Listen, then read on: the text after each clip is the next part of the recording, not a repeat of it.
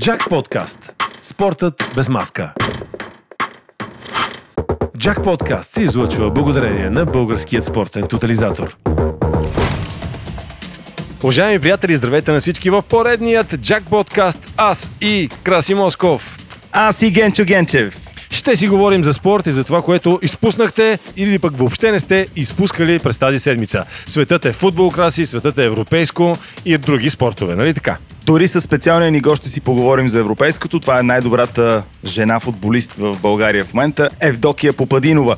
Специалният ни гост със специален спомен също е тясно свързан с футбола и това е невероятният Пламен Николов. Само да подскажа, че Пламен Николов разказва уникални спомени, как са шегували един между друг през 1994 година и как благодарение на това сме имали колектив и постигнахме онова място. А сега, Краси, какво правим? Гледаме всичките и ние и футболистите, гледаме европейското по телевизора. Гледаме, разбира се. Генчо няма смисъл да правим разбор на всички мачове, защото дори с теб, докато си говори, мачове продължават да се играят, резултати и така нататък. Какво да кажем? Само Италия, Белгия и Нидерландия продължават да мачкат в тази първа фаза от европейското първенство. Мачка е кобра! Англия, Франция и Португалия показаха, че могат да имат колебания и могат да бъдат чупливи, могат да се получат изненади в техните матчове, а Германия показа, че дори да започне с загуба първенството, Германия си е Германия и никога, ама никога, никакъв момент не трябва да бъде подценявана. Хубаво е да кажем обаче, че обикновено отборите, които тръгват с много победи в началото, рядко стигат до последния матч, но пък някак как да ти кажа, естествено италианците станаха симпатични на всички непредобедени фенове, всички, които си нямат някакви допълнителни пристрастия,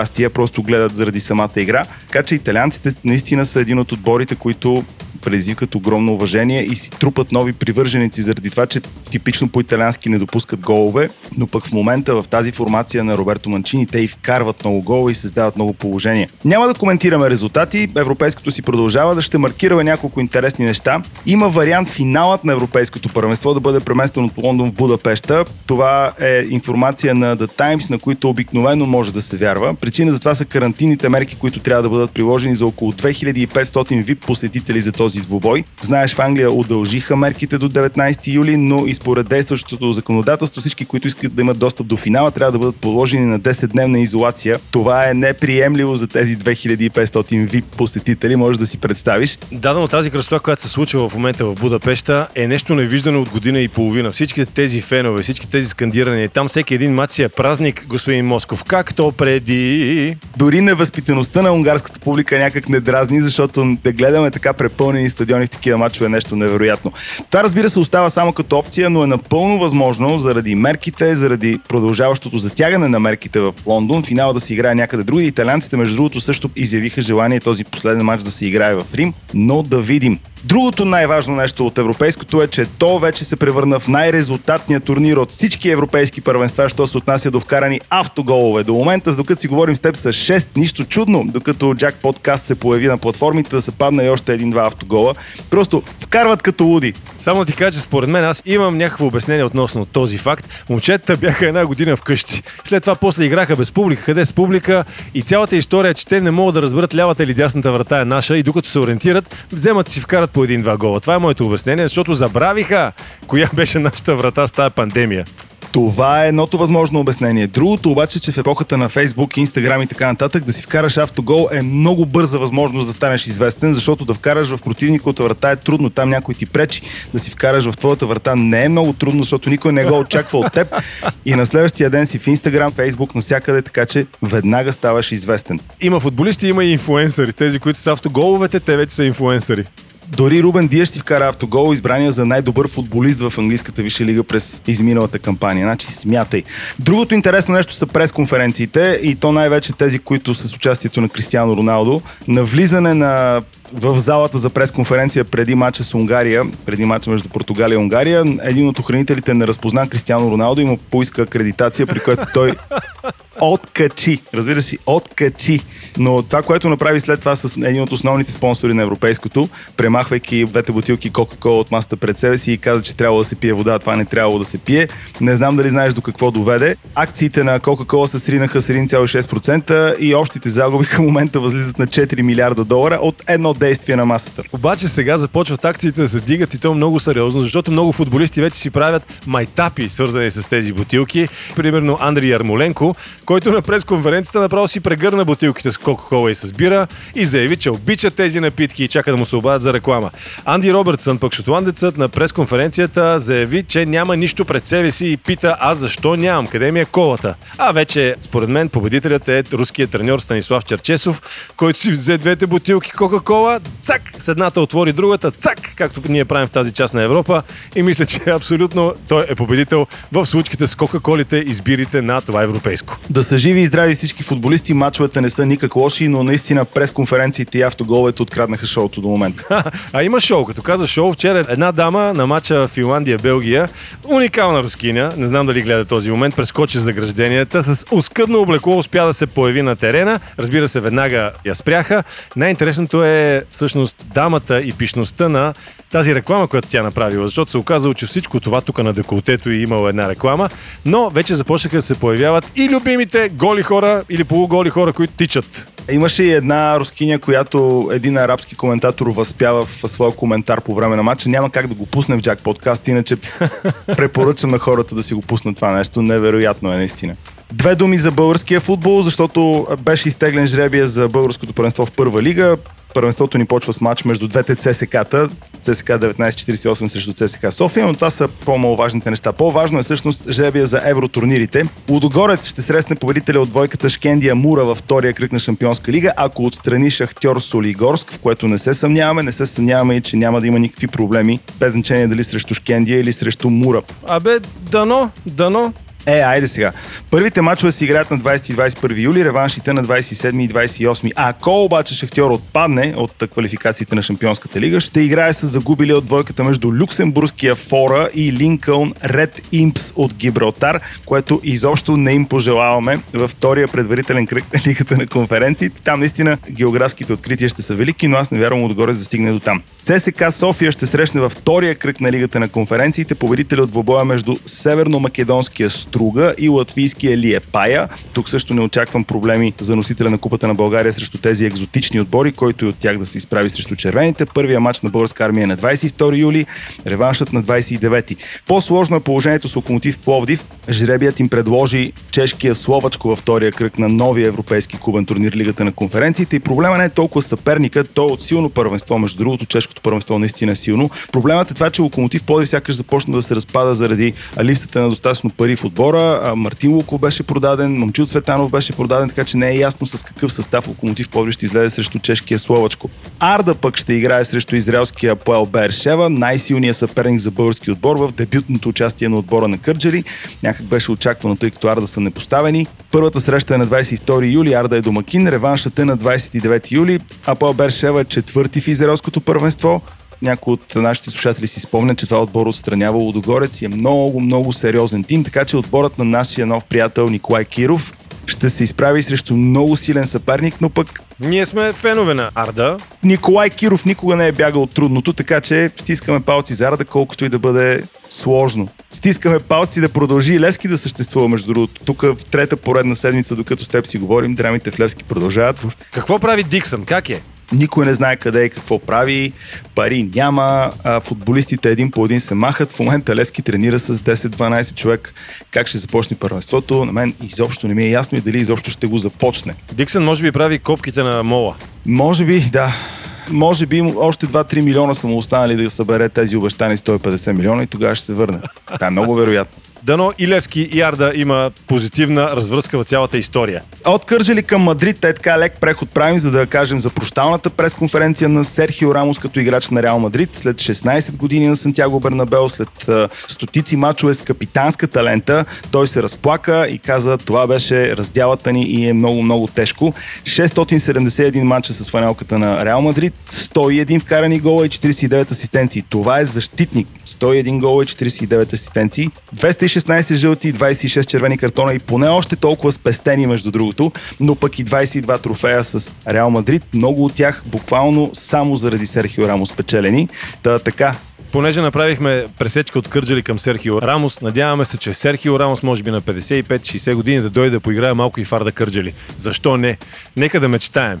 Направо централен нападател тогава, тия 101 гол като защитник. Смятай, ако го сложат девятка на отбора от Кърджали, колко ще вкара. Ще има ли Олимпийски игри, Краси? Ами ще има, дори до 10 000 фенове можело да бъдат допускани на състезания от Олимпийските игри, ама не е сигурно и ако ги пуснат ще са само японци. Това е решението до момента. До 10 000 фенове, 50% от съоръжението или максимум 10 000 човека, но седмица преди откриването ще ли пак да помислят и тогава вече да стане сигурно. Абе изобщо сагата там е страшна. Чули за ваксините и световното първенство в Катар следващата година? Чух, чух. Ако хората не са вакцинирани, не могат да присъстват като зрители. Аз предлагам още на входа да ги питат ти с AstraZeneca ли си, сектор Г, ти с Pfizer ли си с този кич, сектор А, ти с какво си, с Янсен, с и не знам си какво. Сектор В, други. Да. Спутник са в сектор В. Надявам се поне да има някаква районизация на ваксините. Последното нещо, което искам да кажа във връзка с Олимпийските игри, че за първ път транссексуален спортист ще участва сега в Токио. Лорел Хъбърт от Нова Зеландия ще се състезава в категория до 87 кг при жените в дигането на тежести. Така класира се за игрите след като се възстанови от много тежка контузия през 2018. Хъбърт, тя е родена като Гавин Хъбърт, се състезава при мъжете до 2013 година. Там не се е получил много добре, затова е решил да се състезава при жените, където евентуално да има повече успех. В този ред на мисли нашия национален отбор по волейбол мъже, ако се премести при жените, ще има ли по-голям успех? Как мислиш? Значи тази Лига на нациите е Лига на другите нации. Според мен този турнир, поради простата причина, Краси, че това е пълно фиаско. Дори вече някои от състезателите признават, че това е нямало много смисъл. От цялото това нещо, наречено Лига на нациите, но за Лигата на нациите ще ти кажа за абсолютно прекрасния и изненада отбор на Словения, който в дебюта си словенците имат вече десета победа и са на трето място във времето класиране. Това е дебют. Ние участваме за 728 път сигурно, обаче нямаше никакъв смисъл от това участие. От Лигата на нациите ти разказах за Словения. Лигата на излагациите е за нас. Прескачаме към една лига, която спечелихме и към една бяла роза. Бяла роза ще закича волейболистките играха хоро в залата в Русе. Не само волейболистките, а много голямо хоро се изви. Защо се изви хорото? Може би питаш Краси Москов. Защото спечелихме Златната Европейска лига и победихме Харватия на финала с 3 на 1 в прекрасната зала Арена Русе. Наистина имаше невероятна атмосфера. България така се класира за чаландж турнира, който пък ще бъде за влизане в Лигата на нациите. Държа да отбележа, че всъщност Златната Европейска лига е едно ниво под Лигата на нациите, в която пък състезават мъжете. Като казах мъжете, да ти кажа интересни трансфери пък в волейбола тук при нас. Теди Салпаров ще е новото попълнение на Хебър. Той е един от най-добрите на поста Либеро в България. И един също много интересен трансфер. Дани Милушев, треньора на Русе, ще бъде помощник на Камило Плаче в Хебър Пазарджик през новия сезон. Дани Милушев беше уникален състезател. Сега в Русе показа резултати и като треньор. Така че при Камило Плачи евентуално ще научи занаята още повече. Пазарджик е новото Разград. Пазарджик е новото Разград. А ние продължаваме с кое? Тенис. Голям тенис. Голям тенис, както винаги.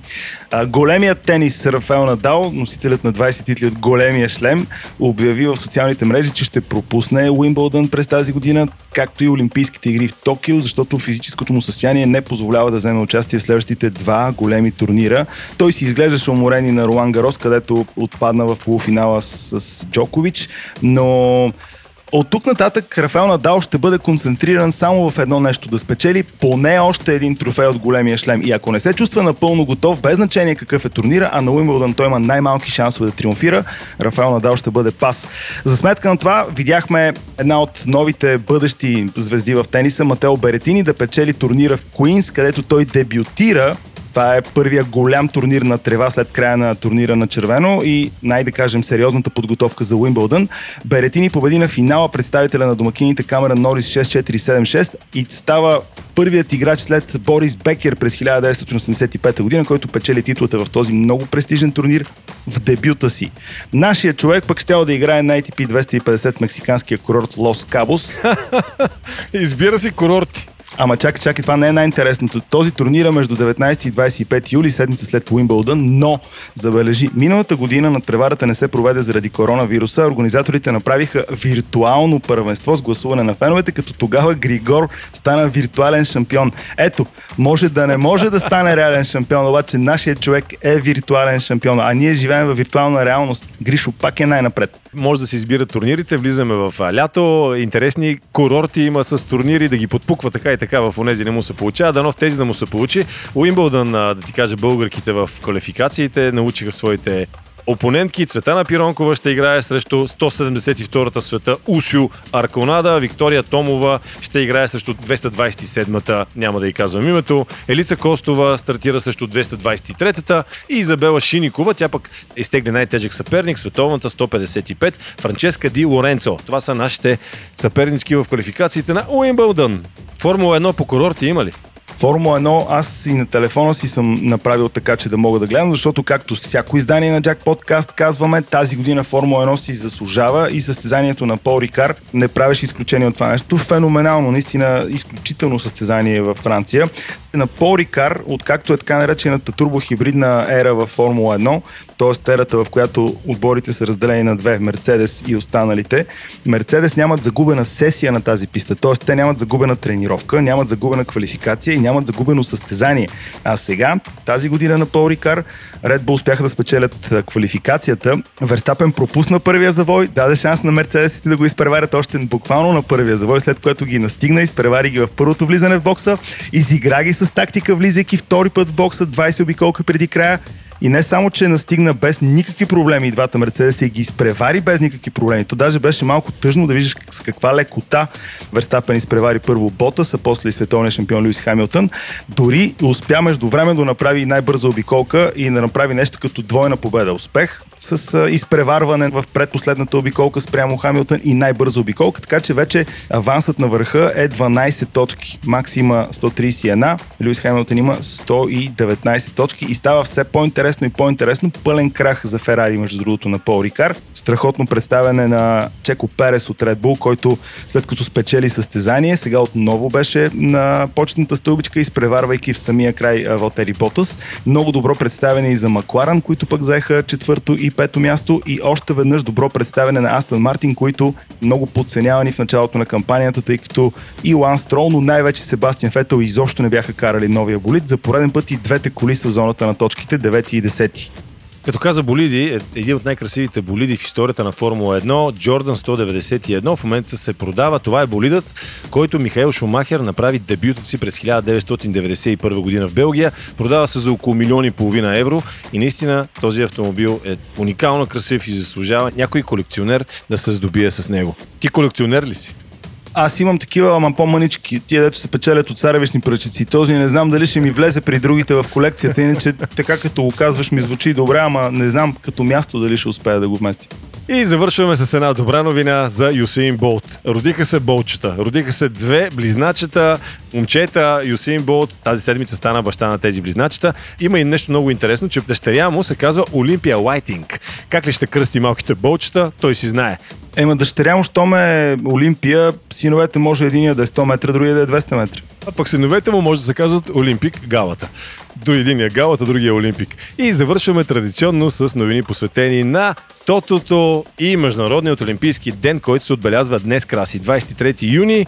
А след точно месец на 23 юли стартират и летните олимпийски игри в Токио, може би. Всички ние може да сме настроени на вакансионна вълна, да вакансуваме, но това определено е подходящо време за спорт. На 25 юни, петък, от 9 часа и 30 минути на северния плаж в Бургас, стартират турнират по плажен волейбол Бургас Open. Аз съм имал частта да го печеля този турнир преди много години. Всички, които се намират в Бургас, ще бъдат приятно изненадани. Състезанието е, ще е първото от поредица инициативи и спортни прояви, които ще се проведат по време на Бургас Спорт Тото Бич. Много спортни състезания ще се провеждат на плажа в Бургас. Ще бъдат, разбира се, подкрепени от българския спортен тотализатор. Цяло лято, благодарение на тотото, спортът и забавлението се сливат в едно, като няма да бъдат забравени и моментните и утарийните игри на спорт тото в петък в 9.30 на Северния плаж Бургас по време на откриването на турнира Спорт Тото са подготвили много изненади, така че заповядайте. Сега е време за специалния ни гост. Евдокия Попадинова. Добре дошла у дома. От колко време си в България и до кога ще останеш народна земя? Здравейте, аз съм в България от около 15-20 дни и възнамерявам да остана доколкото ми е дълга почивката, реално до 20 юли някъде и трябва да се прибирам за Италия, защото преподписах с Наполи. Това беше един наистина труден за Наполи сезон. В един момент имаше опасност отбора да остане под чертата, но все пак за щастие това не се случи. Какво си казахте след последния матч с Рома, в който ти впрочем игра почти пълни 90 минути? О, беше ни доста тежко през целият сезон. И ние до последно вярвахме, но и преминавахме през много трудни моменти. И с смяната на треньора доста неща се промениха. И до последно даже си бяхме отбелязали датата 23 май, в която Наполи ще бъде спасен и ще можем да играем и следващата година в серия и за едно доста по-добро представяне, защото всички знаят, че в началото, когато отидеш в по-горна дивизия, винаги е много трудно да се задържиш. И то реално, докато се изгради този отбор, постоянно имахме нови футболистки, нямаше как да се изгради тези 11, които дали, да се задържат повече време. В личен план доволна ли си от сезона? Честно да кажа, не напълно, защото се контузих и то не беше само една контузия, бяха две тежки контузии реално, които ме изкараха за доста дълго време. И аз бях в една серия от три матча с три гола срещу различни отбори, един от които беше и Рома. Нали, те са топ отбор в Италия. Нали, с оглед на обстоятелствата, да, представих се доста добре. Те много ме заобичаха там и ме приеха като една от тях, нали, наполетана, дори ми викат. Но пък аз лично за себе си не бях доволна само от страна на контузите, но това си е част от играта. Силно се надявам това просто ме е направило по-силна и сега от тук нататък още повече успехи да ми предстоят и по-малко контузии. Как оценяваш серия А в сравнение с другите първенства, в които си играла? Ами серия А е по-различно от това, което играх в а, Америка. Нали? Там се залагаше на, главно на дълги топки, понеже има доста бързи състезателки и не беше чак толкова, нали, не изпитваш чак такова огромно удоволствие от футбола, от това, от двойните подавания, от хубавите центрирания. По-скоро се надяваш на една дълга топка и аз като нали, съм по-бърза състезателка и така сама срещу вратарката да вкарам голове, но пък тук с двойни докосвания, по-техничен футбол. Това ми харесва малко повече и със сигурност е доста и по-сило в футбола. Ти каза, че оставаш в Наполи и за следващия сезон. Според теб, какво трябва да се промени в клуба, за да гоните различни, по-високи цели през следващата кампания? Ами това, което ни трябваше миналата година по-рано да изградиме колектив. И сега мисля, че като го имаме този колектив, ще е по-лесно, но с оглед на това, че доста състезателки няма да преподписват с Наполи, това пак ще е малко като проблем за нас, но пък ядрото се надявам да остана, защото аз и още доста футболистки, не чак доста, но пък нека да кажем 4-5 футболистки от стартовите, мисля, че ще останат в отбора и това е важно, защото пак ако почнем наново с чисто нов отбор, мисля, че пак ще е по същия начин, ще има почти същите проблеми, но ето това ще ни помогне в този случай. Все едно сме една-две стъпки напред. В световен мащаб изглежда така, сякаш женският футбол става все по-популярен. Според теб, доколко това се отнася и за България? Е, България сме малко, не малко, доста назад в сравнение с другите страни, но виждам, че и тук има доста промени, нали, вече взима да се отразява женския футбол и по телевизията, което е положително, защото така и повече спонсори ще има и реално повече момичета ще почнат и да се занимават с футбол, защото аз като бях в България, ние не знаехме въобще с семейството ми, че има женски футбол, т.е. това е татко ми беше, не, не се занимавай с такъв мъжки спорт, за какво ти е, няма какво да постигнеш с това, поне в началото, защото ние нямахме никаква информация. А сега, нали, се надявам, след като женския футбол се отразява, да може да се запалят повече момичета Обратно към въпроса, мисля, че сме доста назад от това как е в а, други страни. Някак си системата въобще не е чак толкова изградена и първенството ни е на много по-низко ниво от повечето първенства в света. Сега обаче националният ни отбор се завръща в международния календар след дълга пауза. Вълнуваш ли се от това? Много се вълнувам да ти кажа. Знаеш ли от колко много време чакам да играя пак за България? Да, играла съм в приятелски матчове всяка година са ни събирали поне един път, но не е същото. То си минава за няколко дни след това нищо, докато сега имаме перспектива, имаме и една обща цел, да можем да се представим добре, да може да се класираме, ако е възможно, въпреки че наистина имаме доста малко време, за да направим този отбор да побеждава отбори като Германия и Португалия, които са в нашата група. Това ще е трудно, но пък защо не трябва да си вярваме и в крайна сметка, дори ако не е за това световно, след това и за европейските квалификации вече да имаме един колектив и един по-силен отбор, който да представя България по най-добрия начин. Ти спомена силните отбори в групата Германия, Португалия, освен тях там са още Сърбия, Израел, Турция, което е нормално предвид отсъствието на отбора ни в последните години. Очаквано нашия жреби в европейските квалификации е много тежък. Въпросът е, ще се преследват ли задължително високи цели в тази квалификация или по-скоро целта ще бъде отново да почувствате атмосферата на големия футбол като отбор? Първо трябва да почувстваме тази атмосфера, но винаги имаме цели. Аз поне и за себе си лично аз не излизам нито един матч да губя. Никога не е било това нещо. Даже като съм играла в България и други момичета са ми казали, мале, примерно първият ми матч на квалификации с 17 годишните беше срещу Швеция, си спомня. И те, само като ги видяхме, какви са едри тези, повечето мишта, мале, сега сигурно ще паднем с много голове. Ма как? Аз не излизам да падам с голове, аз излизам да побеждавам. Да, ясно е, че сме на тяхното ниво, но пък всичко започва с вяра. Да, сега и като играх с националния отбор, виждам реално, че сме и по-назад от някои отбори, но не сме толкова назад от като качества, като футболистки. Ние сме назад в физическа подготовка, в това, че нашия отбор няма и почти никакво самочувствие, защото той не е и съществувал. И също така ние, момичетата, все още не си знаеме най-силните и най-слабите страни, а за да имаш един добър отбор, тези момичета трябва да се познават. И затова трябва сега на това да се набляга, да направим този колектив. Мисля, че се работи доста добре с нашите треньори, доктори и всички от щаба. А, имаме и групи във Facebook и във Viber. Опитваме се да поддържаме връзка постоянно. Дори сме на хранителен режим. В момента всички момичета имаме и програма фитнес програма, която да изпълняваме, за да може да качиме повече мускулна маса и ние да се противопоставяме на тези силни съперници. И така, имаме си цели и ще ги гониме до край. Ти каза по-силни съперници. Играеш ли понякога футбол с мъже? Да, разбира се, че играе. Последните няколко години татко ми забранява да играя с мъже, за да не се контузи, но пък аз му казах, що ми забраняваш сега? Аз израснах, играйки с мъже и то не говоря само нали, с неговия отбор, с момчетата.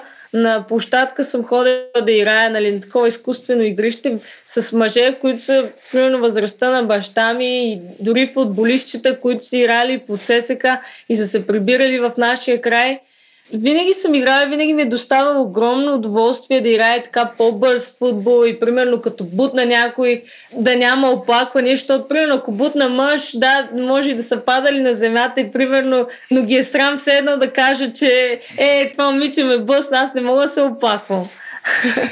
Но пък мъжки футбол със сигурност гледаш. Каква е оценката ти за Европейското първенство до момента? Ами доста ми е интересно европейското първенство. Много хубави матчове, наслаждавам се. Почти всяка вечер гледам европейското, то не само вечер и през деня ги гледам матчовете. Разбира се, по-интересните аз си държа за Португалия. В момента дори ми е напрегнато, защото следващия матч им е доста важен. Играят срещу световния шампион Франция. Европейското уникално. И се радвам, че се случи, защото с този коронавирус ти каза, че подкрепяш Португалия, но все пак, тъй като играеш в Италия, не мога да не те попитам каква според теб е тайната на Италия. Не, че са били в ролята на аутсайдер или нещо подобно, но все пак май никой не очакваше да са чак толкова силни, колкото бяха в двубоите си в групата. Истината е, че в последните години и серия А е доста по-различно, нали, първенството. Играе се по-атакуващ футбол, има все той е едно от най-резултатните първенства и мисля, че това се отразява и на националния отбор. И разбира се, техните постижения без допуснати голове от 11 мача, 30 мача без загуба, това направо е уникално, но пък ще ти кажа едно, не се знае като стигнат вече в финалите, от един матч и всичко може да изгубят всичко, което са постигнали до сега. Защото реално, ако не се класират на след осми на финалите, вече тези постижения с, без голове и без загуби няма да им струват нищо, защото целта е да, да го спечелят. Не мога да не те попитам, кой според теб ще спечели този турнир? Е, аз както казах, че държа за Португалия, искам да видя Кристиано Роналдо да спечели, за да може и реално още една златна топка, но пък с оглед на кой е най-добрият отбор в момента, със сигурност Италия играе доста добре, но пък според мен е като качества, като единици Франция имат най-силният отбор, но и това не винаги може да спечели. Така че ще бъде доста, доста интересно. И се надявам аз силно за Португалия, но пък като гледам и Франция направо, да ти кажа, нямам търпение за мача. Той е в сряда. Да видим какво ще се случи между Португалия и Франция. Моят спомен. Сега своите спомени ще сподели с нас Пламен Николов. Добър ден, казвам се Плама Николов. За много от вас съм познат, за други не, но бих футболист на Левски, на националния отбор. Кариерата ми започна преди много, много години, аз вече не си спомням кога, в родния ми град Дряно, в Локомотив. Играех баскетбол, но се появи един от треньорите в детско-юношеската школа на Локомотив Дряно и записваше деца за футбол. Така се отзовах и на терена. Първо, като всяко едно дете исках да бележа голове, но се оказа, че това не е моето призвание и бързо застанах на вратата. А и като нападател много се тичаше, естествено. Това в кръга на шегата, разбира се. И така, година след година, година след година, стигнах и до националния отбор и до 1994 година с български национален отбор до Съединените Американски щати. Това е като за начало в кариерата и после в Локомотив имах дълги години престой, то с големи футболисти. Там се изградих като футболист. Но какво да ви кажа? Футболът е една прекрасна игра. Аз мисля, че който я обича, постига успехи, който е предан най-вече на тази игра, се дължат и успехите на предаността и на волята. Имам доста случки в моя живот. Една от тях още в началото на моята така професионална кариера, ако мога да кажа, на около 21-2 години. Мисля, че бях след като бях се уволнил от школата по високо спортно майсторство. На един лагер сме с Локомотив София в Варна. И като всички млади хора, там имаше и други отбори, естествено и баскетболни отбори от противоположния пол и ние млади момчета правиме контакти и аз се разбирам нали, да се обадя на едно момиче от един такъв отбор и какво става? Аз като не, човек, който не е запомнил добре стаята, етажа ли обърках, номера ли с една цифра, не знам. Но в 11-12 часа вечерта, когато трябва да сме всички по леглата, аз чукам на вратата, нали, както съм казал, че ще се обадя. Тогава нямаше GSM, нямаше такива мобилни устройства. И за моя голяма изненада, вместо за оговорената среща се показва помощник треньора на отбора. И ми пита какво е. И аз в такъв един момент се стъписах, но запазих някакво самообладание и задавах най-глупия въпрос, който можеше да се зададе в този момент.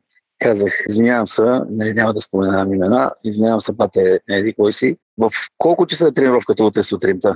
И той човека ме гледа така и вика, ти нормален ли си, какъв си?